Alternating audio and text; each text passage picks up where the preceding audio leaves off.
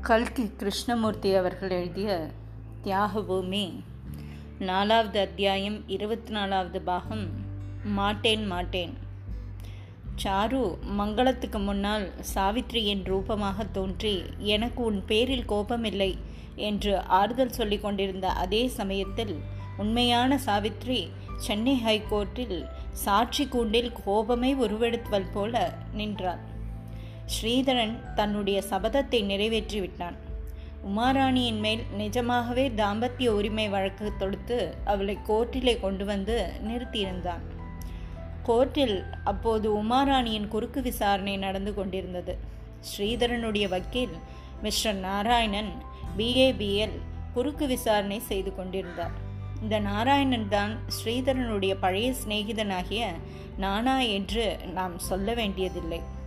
நானாவின் மாமனார் காலஞ்சென்ற பிறகு அவன் பாடு ரொம்பவும் கஷ்டமாயிருந்தது.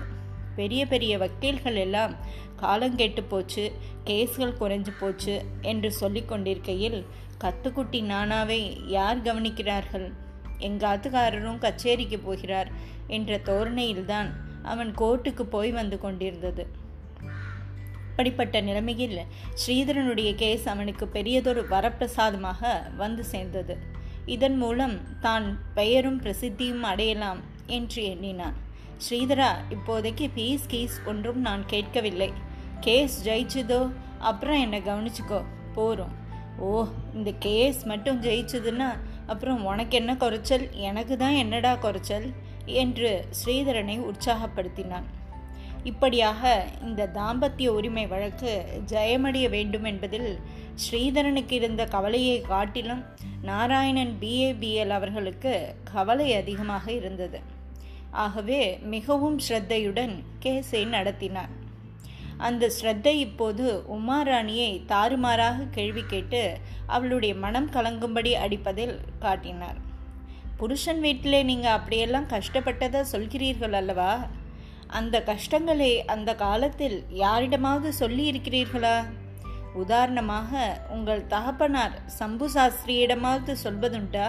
என்று கேட்டார். உமா சற்று யோசித்துவிட்டு இல்லை என்று பதில் சொன்னாள்.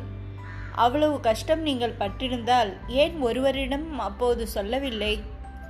இஷ்டமில்லை அதனால் சொல்லவில்லை. நீங்கள் கஷ்டப்பட்டதாக சொல்வதெல்லாம் பொய் அதனால்தான் சொல்லவில்லை என்று நான் யூகிக்கிறேன்.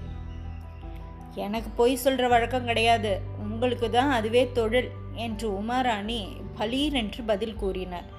இதை கேட்டு கோர்ட்டில் வேடிக்கை பார்க்க வந்திருந்தவர்களில் சிலர் சிரித்தார்கள். நீதிபதி கோபமாக மேஜையை தட்டினார். ஆனால் அட்வொகேட் நாராயணன் ஒரு ஸ்திரீக்கு சளைத்து விடுவாரா? அவர் ஒரு கோணல் புன்னகை புரிந்து ஆனால் உங்கள் பெயரே ஒரு பொய்யாச்சே என்றார். அப்போது வக்கீல்களிடையே சிரிப்பு உண்டாயிற்று. அனாவசியமான விவாதம் வேண்டாம். குறுக்கு விசாரணையை நடத்தும் என்று வாதி வக்கீலை பார்த்து நீதிபதி சொன்னார். தொடரும்.